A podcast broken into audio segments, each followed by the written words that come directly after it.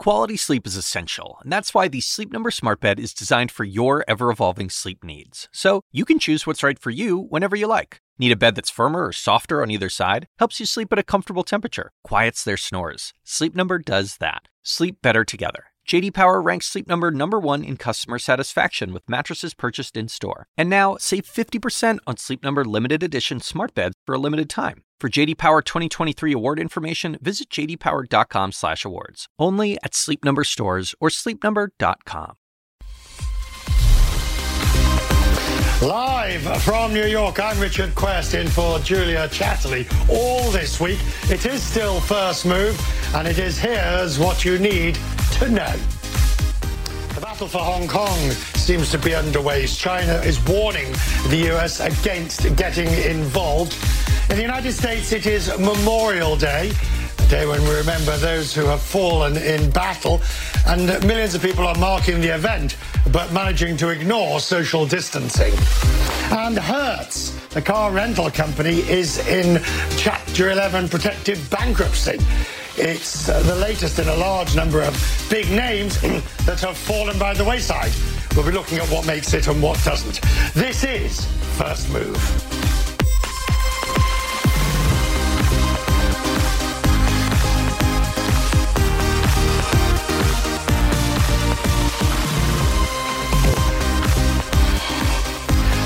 Warm welcome. We uh, we start a new week together. It is a Monday. It's a bank holiday here in the United States and in the United Kingdom. Julia Chatterley is off this week, so I shall do my best to pilot my way through. And I ask your forgiveness for indiscretions and infelicitations on the way. It is Memorial Day. The European markets, though, are open in Frankfurt, Paris, Madrid, Milan, and so on. And the trading there is higher overall. Germany is showing the best gains of. Of the day of one and uh, two and a half percent, which is quite a lot more than the rest of them. Asia also was mostly higher. The Nikkei was up over one and a half percent. Japan is lifting its state of emergency on the last remaining prefectures in the country, and that would include uh, Tokyo. Hong Kong is flat, which is, uh, sub- I mean, after Friday's five percent fall. And the events over the weekend, I suppose that's quite an achievement just to remain flat on the day. Oil, let me update you, it is higher. Strong crude gains last week, up for four straight weeks. Still down forty percent for the year, but as you can see, when you think where we were just a few weeks ago, and now you see it back over thirty dollars a barrel, which is pretty much steps up where we started from. Strong gains for U S stocks on last week, the Dow best gains since April. And tomorrow will be a big day for the New York Stock Exchange. Some floor brokers will be allowed back onto the floor. Market makers not, but, black, black, uh, but floor brokers, yes. Now, let's go to the drivers. China is threatening measures against the United States over Hong Kong. It is warning the U S not to interfere in China's interests in the region.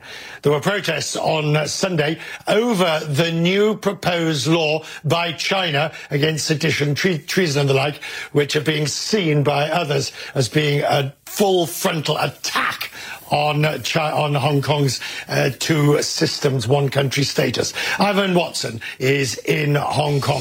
This latest quasi-threat, you might call it, against Hong, against the United States. Yeah, I mean, uh, there, there, there's a confrontation and tension between Beijing and Washington, and then there's the question of the future status of Hong Kong, and the Chinese government is bristling at any American criticism, including the possibility that if it is determined that Hong Kong's special autonomy would be threatened by Beijing, that that a special trade agreement between the U S and Hong Kong could be threatened, that is not the kind of language that, that the Chinese government likes.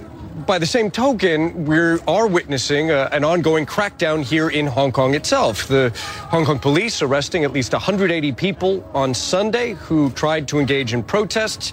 The authorities here describing all of those people as rioters, as vandals, as people who attacked police officers, and echoing the language of the uh, Chinese central government, which has said that It has claimed that more than six months of protests last year that got increasingly violent, clashes between demonstrators and police, pose a threat to China's national security as a whole. And as a result, it has to push through this national security law, which would criminalize sedition, treason, subversion, and has raised real questions about the future of freedoms that this former British colony has enjoyed for decades and is supposed to enjoy until the year twenty forty-seven, according to international treaties. Richard. Now, let's understand, because we'll be talking to one of those in Hong Kong in just a moment involved in this. The law on its face seems to be fairly straightforward. But as I understand it here, the issue is not so much the law on its face, but how it could or would be interpreted in an anti-democratic fashion. That's the issue. The, the phrase here is one country, two systems. The system in mainland China, very close to where I'm standing, is one party, strict one party communist rule. There is no tolerance whatsoever of dissent. You can't even post on social media in mainland China a picture of Winnie the Pooh, because that's perceived to be uh, an insult to the Chinese leader Xi Jinping.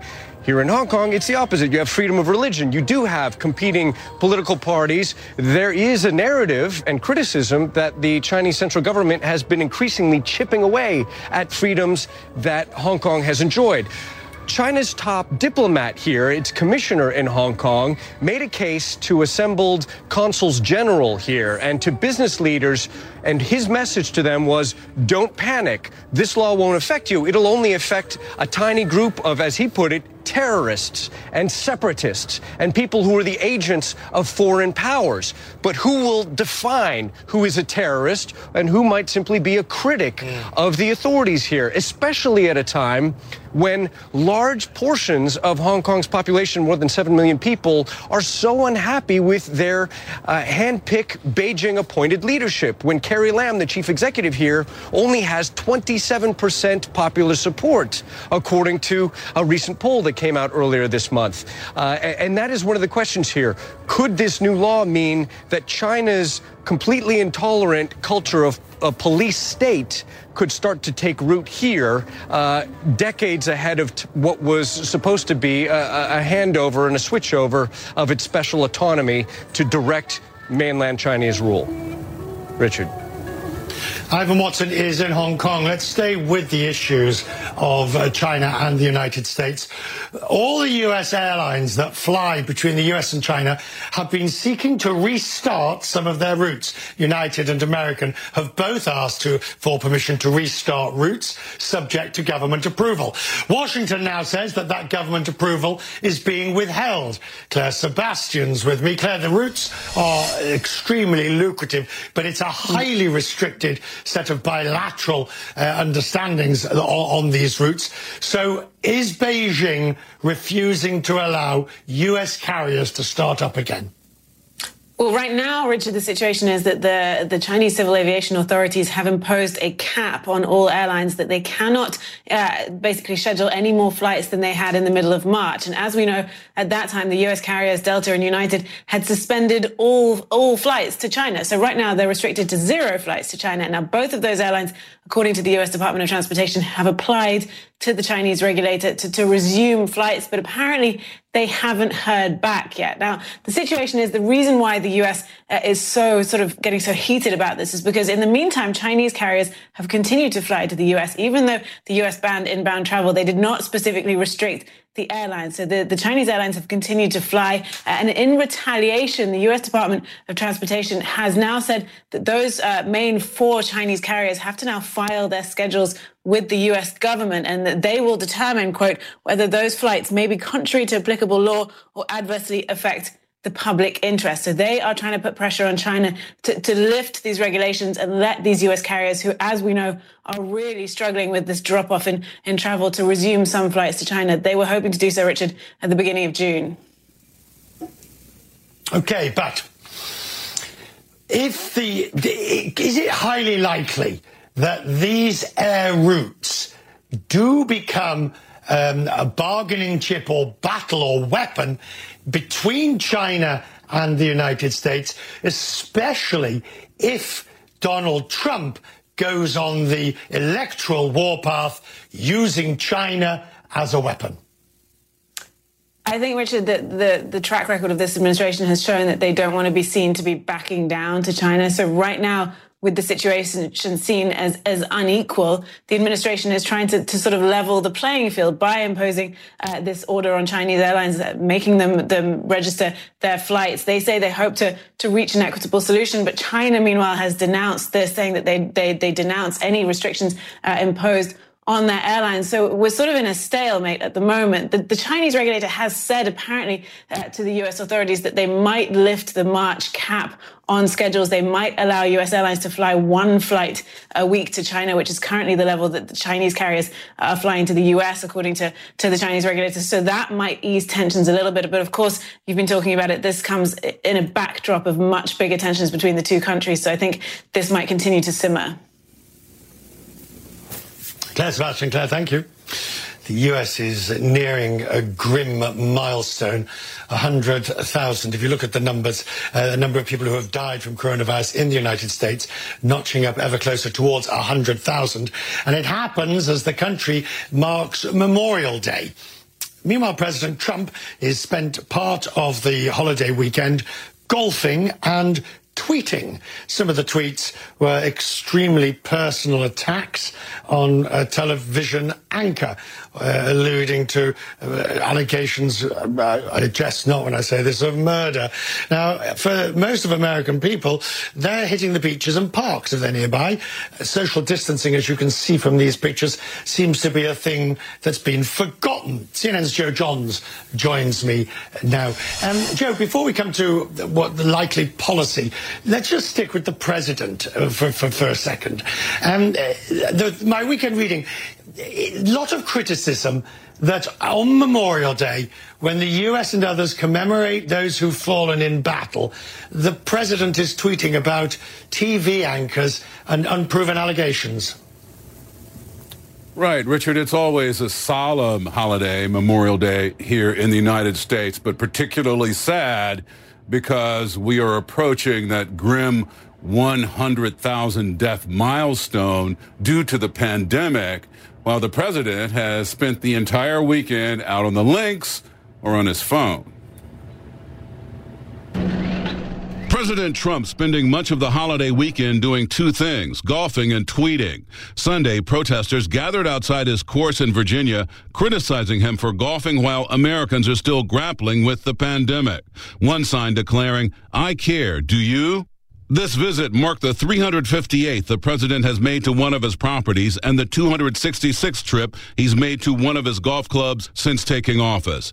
President Trump also reigniting his feud with former Attorney General Jeff Sessions, calling on him to drop out of the Alabama Republican Senate primary. Jeff Sessions was a disaster as Attorney General, should have never been Attorney General. He's not qualified. He's not mentally qualified to be Attorney General. He was the biggest problem. The back and forth continuing throughout the weekend with the president again criticizing Sessions for recusing himself from the Russia investigation. But Sessions firing back, "I did my duty and you're damn fortunate I did." Meantime, the president defending his decision to golf, tweeting it was the first time he had played in almost three months.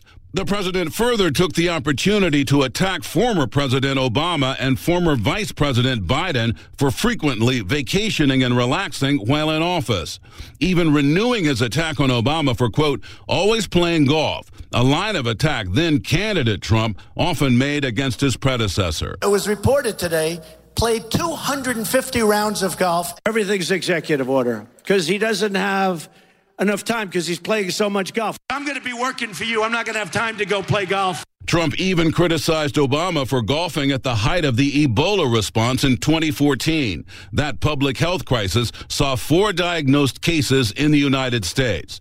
But as the U S death toll from coronavirus approaches one hundred thousand, noticeably missing from the president's tweet storm, any mention of the Americans who have died. Instead, tweeting positively about the nation's response, writing, "Cases, numbers, and deaths are going down all over the country."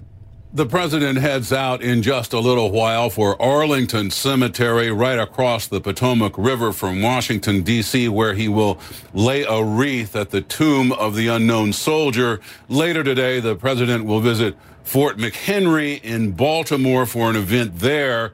Local officials have criticized this trip because they say it does not set a good example when they're trying to convince people to stay home. Richard? Uh, Joe Johns in Washington, thank you. The United States is to bar uh, people coming in, foreign nationals from Brazil. The new policy bars entry to any foreign national who's been there over the last two weeks. It has the usual exemptions for U S citizens and for green card holders. The Brazilian Foreign Ministry told C N N it's collaborating with the U S in the fight against COVID. Brazil now has the second highest number of cases worldwide behind the U S. C N N's Nick Paton Walsh is in Brazil. Brazil pretty clearly now the second most impacted country in the world by coronavirus after figures emerged late on Saturday night. That seems to be responded to by the United States, the most impacted uh, country in terms of confirmed cases, by banning entry into the U S for those from Brazil or those who've been to Brazil in the last fourteen days. It seems indefinitely a bid to try and prevent the infection here from getting into the United States and contributing to uh, its spread inside the U S. But this piece of bad news, of course, for Brazilians comes uh, on a day in which their president, Jair Bolsonaro, has again been seen near crowds of supporters not wearing a mask. An unexpected rally in Brasilia, the seat of government in Brazil. He was reported to have flown over these crowds uh, in a helicopter, then landed wearing a mask, and is then later filmed, uh, flanked at one point by a cabinet member and two lawmakers supporting him, greeting supporters. These are very common displays by the president uh, of his support uh, in the capital of government, and is often used to suggest uh, that he is comfortable amongst other individuals, that masks aren't necessarily essential, despite the growing catastrophe inside Brazil itself. Jair Bolsonaro's statement was always, it was a little flu, coronavirus, or a cold. Uh, he's later modified his language to talk about the fight against it being a war, but that was more to justify the use of the drug hydroxychloroquine, which uh, is in some studies been proven to actually be harmful to individuals and certainly yet to be proven to be beneficial in the fight against coronavirus. But Brazil still, it seems, a week to two weeks away from its peak, and its political leadership giving very divided signals themselves. The main figure, Jair Bolsonaro, not wearing a mask this day. Nick Paton Walsh, C N N, Manaus, Brazil. In that report, you saw some of the president's supporters, the Brazilian president's supporters, but demonstrators also showed up, as we'd like to show you. Mister Bolsonaro was heckled by people in the crowd later in the course of the afternoon. According to the local media, the president was going for a hot dog and soda when protesters started to bang pots and shout insults, which is the traditional way of demonstrating, banging pots. Some could be heard calling the president a killer and trash. Other stories now to bring you from around the world. A top aide to the British Prime Minister Boris Johnson was to make a statement this afternoon explaining his behaviour and answering questions after calls for his resignation following reports that he travelled two hundred fifty miles during the lockdown. Uh, he, uh, a journey he made while suffering from coronavirus symptoms. Nic Robertson joins us now from London. He did it because he needed, he said, for him and his wife, Uh, childcare and someone to look after their child.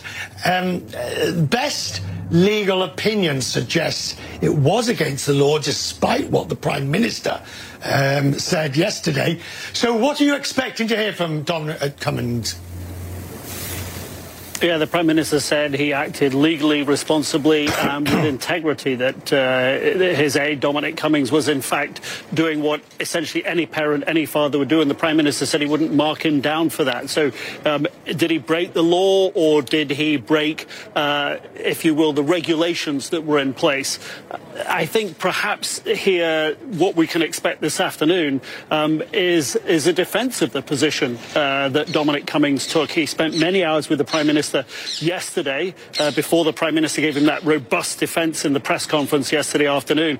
Um, so it would seem that the Prime Minister was giving voice to Dominic Cummings yesterday in defence of him. And if the Prime Minister is laying open space within Downing Street for Dominic Cummings to speak again today, one might reasonably expect uh, that the, the defence of his position will continue. I mean, what the critics are saying, and they're saying it very clearly and loudly, and these critics are within Boris Johnson, the Prime Minister's own party. They're in the opposition. They're in the scientific community. They're within the civil service. And they're saying that what Dominic Cummings did undermined the very clear message that the government was giving at the time, which is don't leave your home, stay at home, don't go and seek help or, or assistance in other parts of the country. If you've got a second home somewhere else in the country, don't use it, stay put. Um, so a lot of people sacrificed a lot and made very, right. very, very tough decisions. Um, and that's really sort of an emotional sense that you don't feel that the government has perhaps caught up with yet.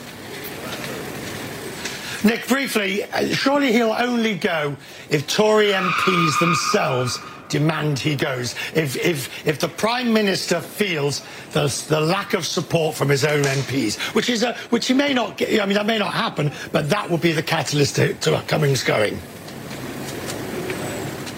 You know, I think, uh, very briefly, I think the Prime Minister feels that he could put uh, his neck on the line for a very trusted and key advisor he's had a lot of success with, um, that he believed that there was something about what Dominic Cummings had told him uh, that would stand scrutiny. Uh, the police commissioner in County Durham, which is where he went in the north of the U K, has asked the chief of police in the U K to have an investigation into this so more facts can be put forward.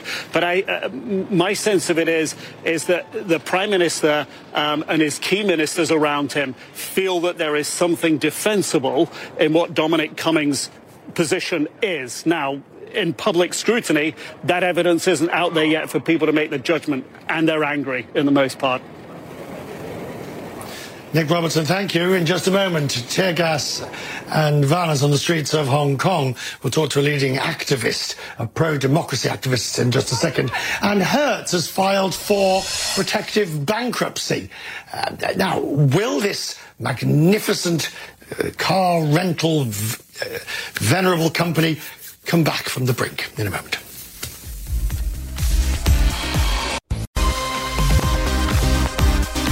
Anger and unrest has returned to the streets of Hong Kong after the security forces used tear gas to break up demonstrations. One day now is Joshua Wong, the Secretary General of the pro-democracy party Demosisto. Um, Joshua Wong, thank you for taking time to be with us. Look, the the core complaint about this new law is that it could be interpreted as anti-democratic. It could be used by the uh, by the Chinese government uh, against the colony. In what way do you think that?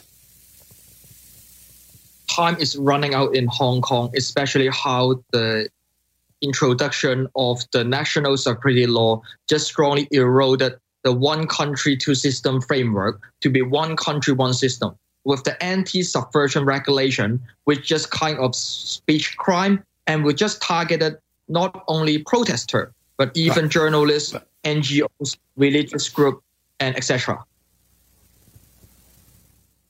But as I understand it, the law, uh, the point I'm getting at is the law as written seems entirely reasonable. You can't have sedition, treason, and those sort of things. What you're saying is it's not the way it's written, it's the way it will be enforced.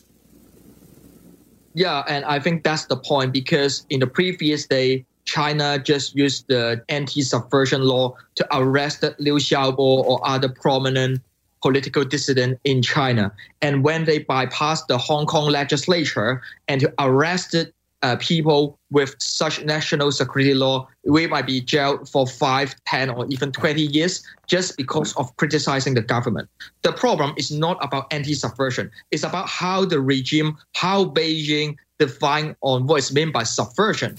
And of course, in some of the context of the global community, at least it's still re- estimate and recognize the importance of freedom of speech. But in Hong Kong, or under the hardline rule of Beijing, it would just right. be the choose to silence the voice of Hong Kong.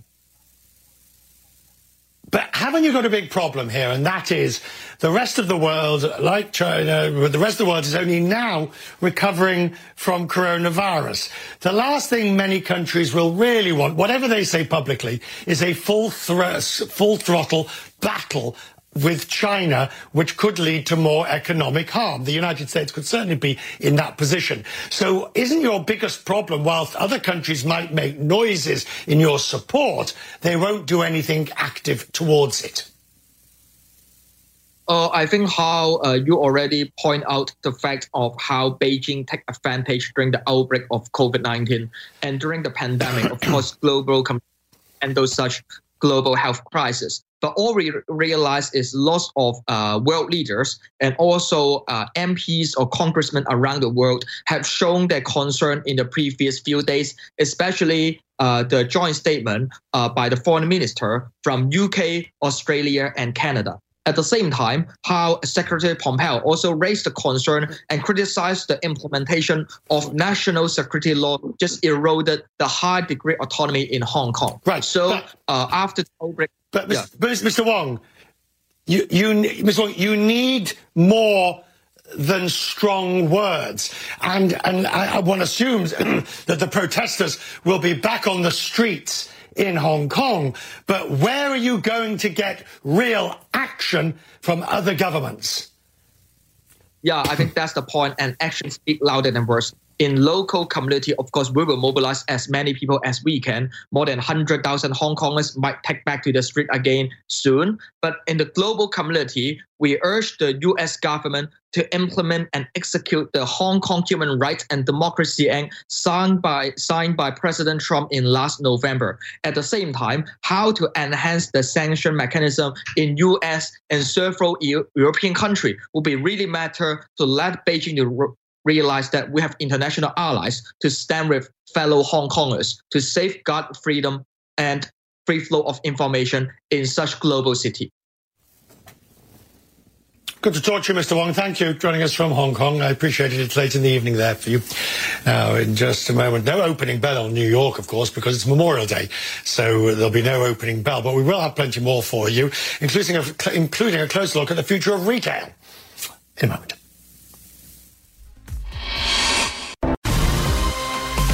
Well, welcome back. Julia's having a well-earned week off. I uh, trust she enjoys it. In the meantime, they've left me at the helm of First Move, so it'll be a rocky ride for both of us before the week's out, but we shall continue forcefully forward.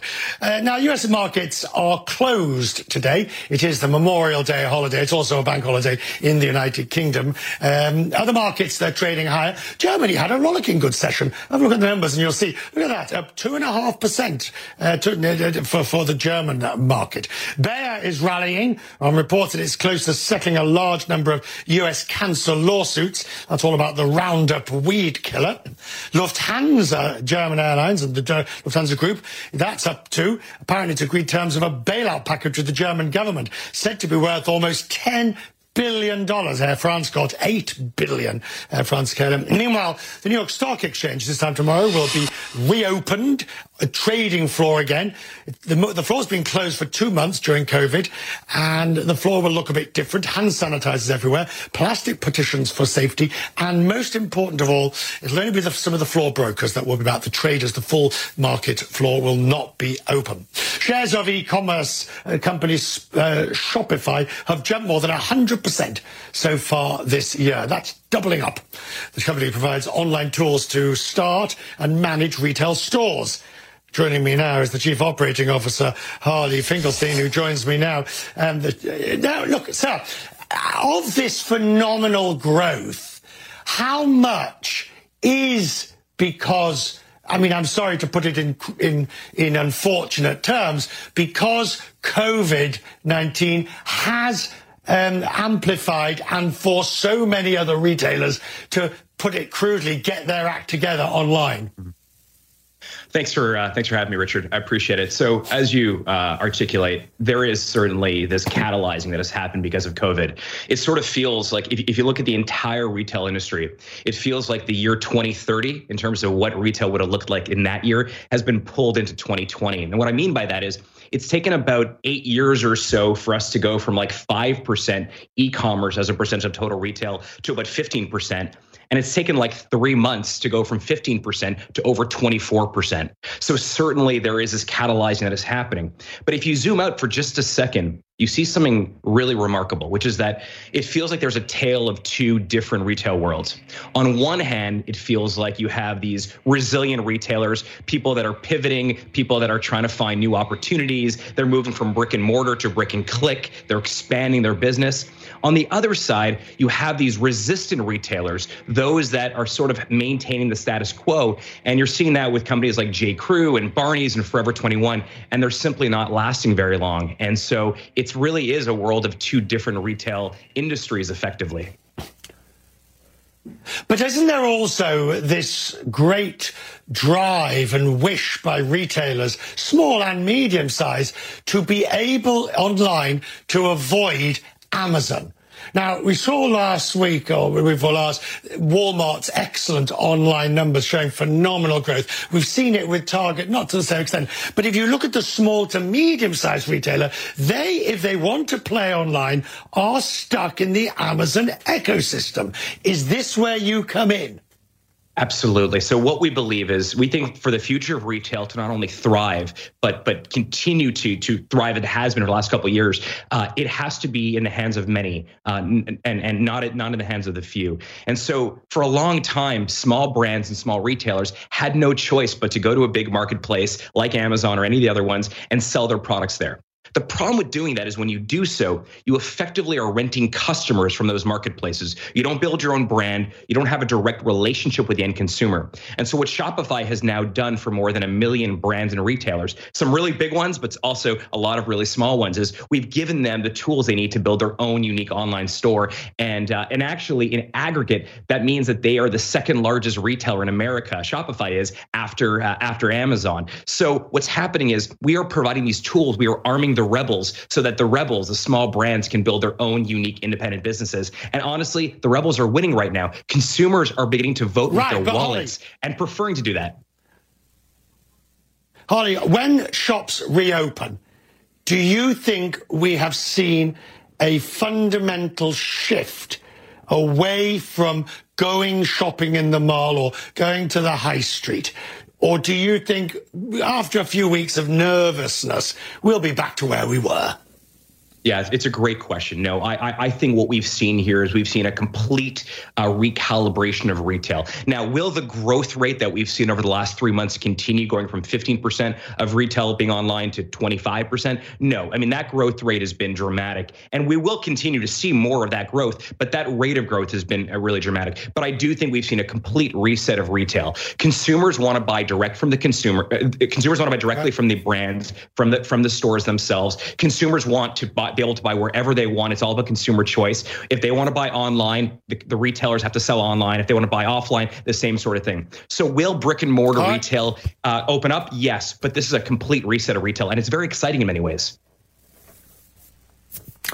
Glad to have you with us. We'll talk more about it in the future. Thank you, sir. I appreciate it on this you, Monday morning, Memorial Day. Thank you.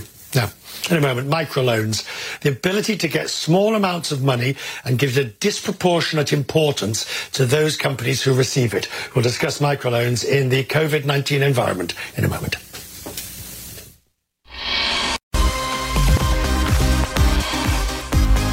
The peril facing microlenders is serious. The microlender relies on debt collection.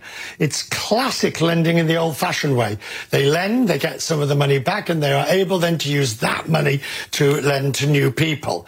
Now, the problem, of course, is recovering debts and debt collection isn't possible at the moment in many cases because of coronavirus. One of the largest uh, microlenders, uh, Kiva, is also non-profit, which means there isn't much of a cash cushion left to fall back on when things get difficult. Now, Kiva offers zero percent interest loans to small companies. It's created a global COVID nineteen response fund with partners like Hitachi. And so far, it's helped, it's helped eight thousand borrowers in more than forty countries, including two million dollars of support for U S entrepreneurs. Kiva says it hopes to help thousands of businesses survive twenty twenty and the COVID crisis. Neville Crawley is with me, the C E O of Kiva. He joins me from San Francisco. So you've lent the money. What is the issue and the difficulty? Is it getting it, getting the payments back in so that you can then facilitate further lending? Well, there, thank you, Richard. Good to join you. There, there are a couple of challenges right now. One is obviously the collection of repayments. We have a lot of the world in lockdown. But you know, over all time, we've seen a ninety-seven percent repayment rate with Kiva. And we're, we're confident that ultimately small entrepreneurs, small business owners are very resilient. One of the challenges right now is that actually the, the microfinance field staff are not able to get out there and make loans. We estimate in over April and May, there's been something like a seventy, seventy-five percent reduction in small business lending around the world. Where are you targeting most? I presume, of course, those countries that didn't have a sophisticated government intervention for small businesses would be where need is most. We, we operate in seventy countries around the world. And, and right now, rather than it being a specific geographic area, the, the challenge, I think the way that this economic crisis uh, is evolving, it's really hitting the working poor and the small business owners globally in every country.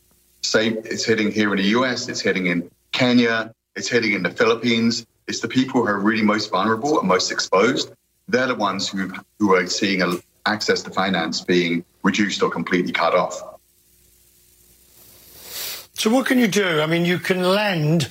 And I mean, the the, the, the micro lender philosophy is a brilliant one, but it doesn't always work well in times of great strain and credit deficit for the very reason that you do rely to a certain extent for your own funding on better times.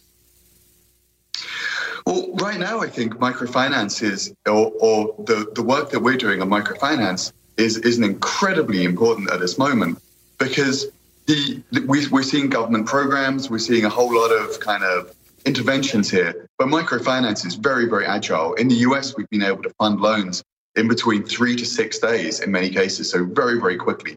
And, and also the crowdfunding version of microfinance that we do, the crowd has a forgiveness to it, so we can make loans that, that no one else would make. And right now, that agility and that ability what? to kind of get the money exactly where it's needed is so important. So every day that goes by, another, another business goes out of business forever.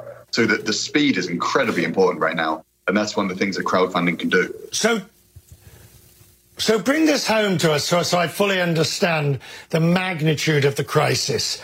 Uh, what do you expect the percentage of businesses will go out of business?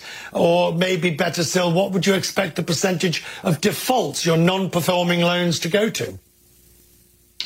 Well, I mean, globally, we see a, a couple of billion people that, that don't even have an, don't even have a bank account. They don't even have basic access to finance. And so, and, and right now, it's all about getting the amount of money to a, getting some money to a farmer so they can buy the seeds for the crops next year, getting a store some money so they can restock the shelves. So you've really got a couple of billion people out there globally who are very, very exposed at this moment without access to finance. So if, if we don't take action, if we don't get this right, the, the economic impact is truly catastrophic and, and can set the world back decades of the gains that we've made or, or people have made for themselves, lifting themselves out of poverty. That's a crucial point. Those people who have managed to make it into a middle class who are now finding themselves thrust back into abject poverty. Neville, I'm very grateful that you came and talked to us this morning, got up early. I appreciate it. Thank you, sir. Neville was talking there about microloans, which is a way of funding the very smallest. Uh, some very large corporations are now having to restructure themselves. After the break, Hertz is the latest iconic corporate name to seek protection from creditors under Chapter eleven. The chances of survival, well, that we'll discuss that after the break.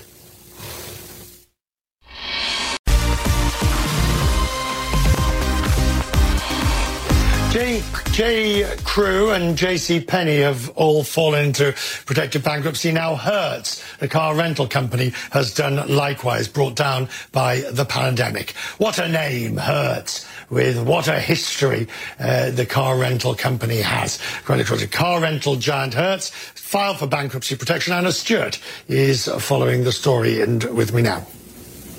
Anna, why? Right.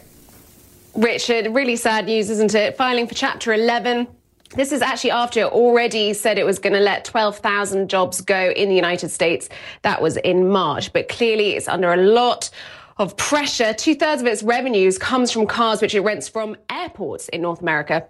So you can totally understand why that is such a problem. It's got a very complicated financial structure. Now, it does have enough cash, it says, to operate right now, but it needs to restructure its debt. So no surprise that it's the latest in a string of companies, as you mentioned, to file for bankruptcy. Looking ahead, can this business survive longer term? Well, not in its current state. Many expect it to have to sell many, many of its vehicles. Uh, they are losing their value every week through this crisis. So lots of assets will need to go, as well as all those jobs, a big debt restructure. And then when will this business return to normal? Well, if we're talking about aviation not returning to normal before sort of twenty twenty-three to twenty twenty-six, depending on who you speak to, uh, this is a business, of course, so linked to that. So doesn't look good for the future, but it's doing what it can right now, Richard. All right. Thank you, uh, Anna Stewart. Thank you. Now, more people are... Uh, more people are turning to home delivery in this crisis, as America is seeing the return of the milkman. Athena Jones reports from Connecticut.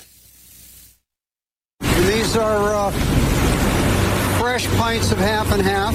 For Doug Wade, owner of Wade's Dairy in Bridgeport, Connecticut, March was a scary time, with schools shutting down and stay-at-home restrictions forcing many other clients to close their doors. And we lost fifty percent of our business literally overnight. So he switched gears, supplying grocery stores facing shortages. And as schools ramped up programs to feed needy students stuck at home, his company regained some of the lost business. Then the phone started ringing for people looking for home delivery service. Do you do this? No, we don't. We did it in the past. All right. But after you get enough of these calls, you start saying, geez, I wonder if this could be a viable way to sell milk again. The delivery service he launched has been a hit with customers like Christine Ostrowski in nearby Fairfield. It's really been a big, big boon for us because we were struggling with grocery deliveries. It's just really eased a lot of the anxiety and stress. Wade's now delivers to two hundred sixty customers in some thirty towns across the state and recently bought another truck. A hand grenade bottle. That was a half pint bottle. Being a milkman is in Wade's blood. I was seven or eight years old. The clink, clink noise of glass milk bottles banging up against the metal dividers and the wooden cases is just something I'll never forget. His great-grandfather began making deliveries in a horse and buggy in eighteen ninety-three. People would time their meals around when the milkman was coming. After a century, Wade's halted deliveries in nineteen ninety-two as clients' habits changed.